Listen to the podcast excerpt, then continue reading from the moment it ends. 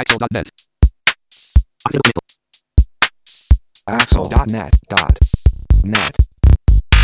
こんにちはアクセシビリティの情報サイトアクセルがお送りするポッドキャスト号外えーサイトワールド2015特集をお送りします中根です辻です。はいよろしくお願いしますよろしくお願いします。えここで訂正とお詫びですえこの後のインタビューなどの中で会社名をオリンパスイメージングと申し上げておりますけれども正しくはオリンパス株式会社ですえこの後のインタビューなどの中で会社名をオリンパスイメージングと申し上げておりますけれども正しくはオリンパス株式会社です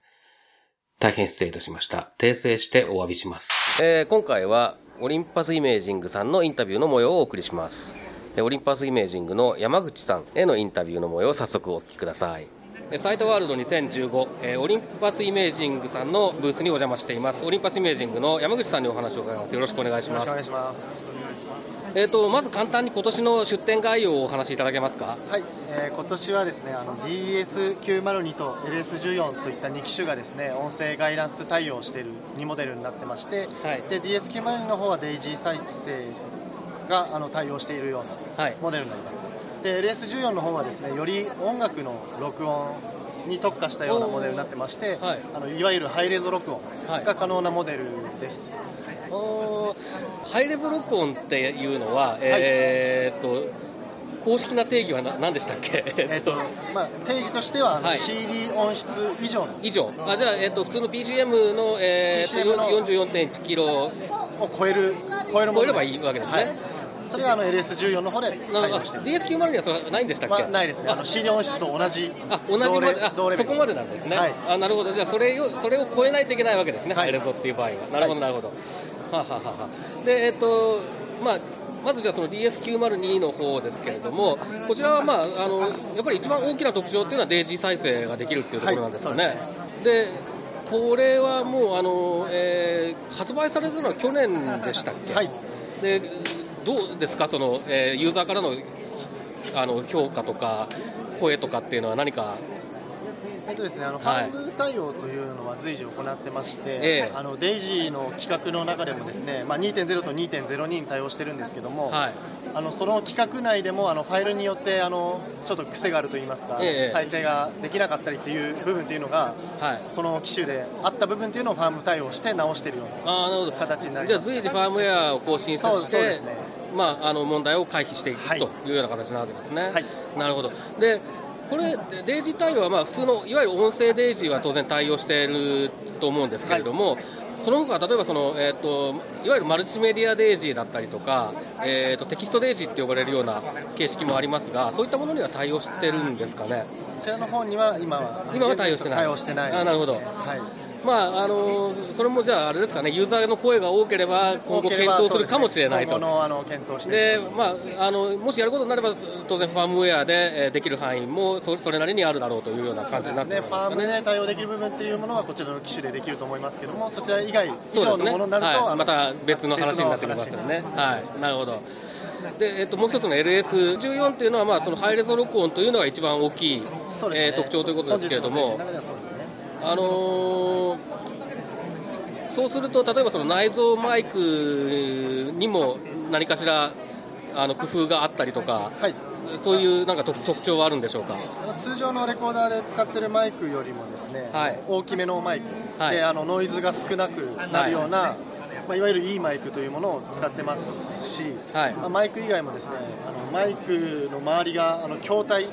筒のようなもので囲っててですねあのあ音が反響するのを防いだりとか、はい録音時にあのもうその音が入ってくる時点でノイズが乗ってしまったりするのを防ぐような設計といったものいいですねをしてます。あ、なるほど。で、こちらもまあ音声ガイドがあって使えるということなんですかね、LS14。LS14 の方ははいある程度決められた部分での音声ガイダンスになりますね。で、あの DS902 の方はほとんどのほぼほぼの操作が音声ガイドで対応できているっていうようなもの。なるほど。はい。で、えーとまあ、あとその DS902 に関しては、去年もね、少しお話を伺って、その時にその、えースマートフォンから操作できる、えーアプリケーションがあるというようなことで、まあ、そそのアプリケーションの機能としては、えーまあ、マーカーをつけたりだったりとか、はいはいはいえーそういうようなことでお話を伺ってるんですけれども、これは、あのその当時は何かまあえー、iPhone だったら、えーまあ、ボイスオーバーですね。読み上げ機能で使うのが難しい状況だったけれどもそれをなんとかしようと思ってますっていうことを、えー、実は去年伺ったんですがその後どうなったかなと思ってちょっと気にはなってるんですけども、えっと、こちらアプリの方のアップデートも行ってましてですね、はい、まず一つですね。あのインデックスであの写真が作れるっていうことがあったんですけども、それ以外にですね、はい、テキストデータ、あのスマートフォンでここにメモをちょこちょこって書いたものを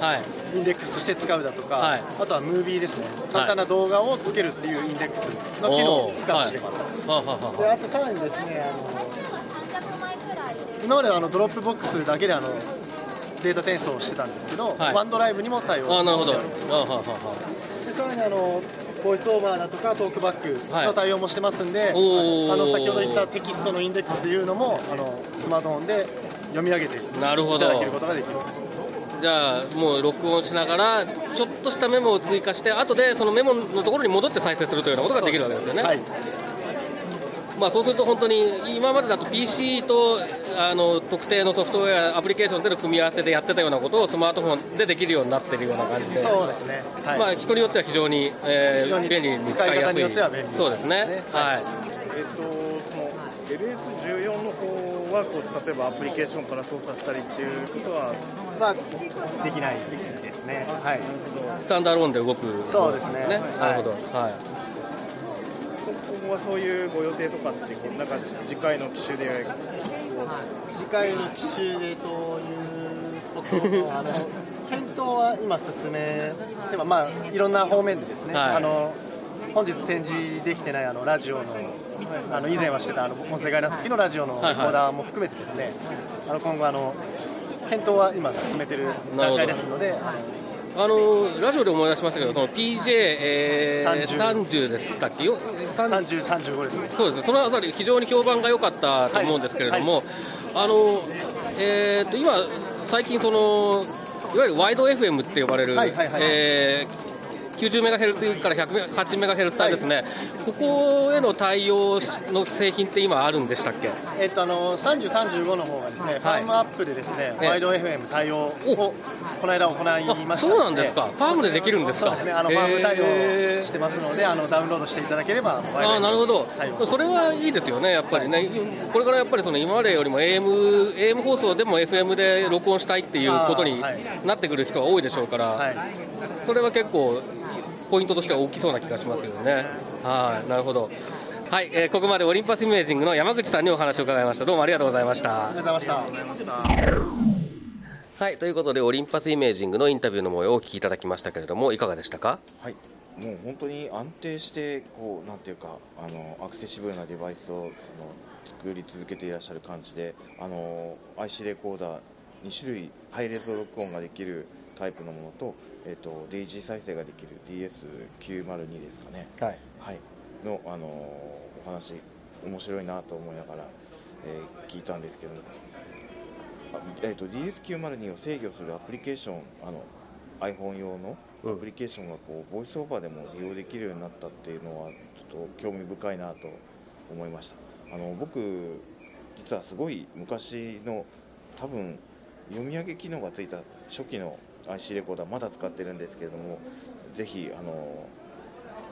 次回購入するときにはもっとあのアクセシブルになったものを購入できるのかななんてちょっと考えました。えー、じゃあ DS902 を買うってことですか？つまりそれは。そうですね。はい。じゃあそれあのぜひえー、っとアプリの使い勝手とかね、えー、レポートしていただけるといいなと思いますけれども、ね、はい、はいまあそうですね。僕自身もやっぱりそのアプリの部分が一番興味がある。でまああの DS902 そのものに関してはね去年もお話を伺っているので、ね、はい。えーと、デイジー再生のところとか、まあ、そういったところはねある意味、えー、期待通りというかなんというか、はい、もちろんそその辺りが便利便利そうだなというところはあるんですけれどもやっぱりそのアプリの部分が気になりましたね。はい、はい。はい、ということで、今回はオリンパスイメージングさんのインタビューの模様をお送りしました。サイトワールド2015特集。また次回です。さよなら。このポッドキャストへの皆さんからのご意見ご感想を Twitter、Facebook、サイト上のコメント欄そしてメールで受け付けています。メールアドレスは feedback.axel.net feedback.axel.net です。なお、いただいたコメントなどを、ポッドキャストの中でご紹介する場合があります。それではまた次回。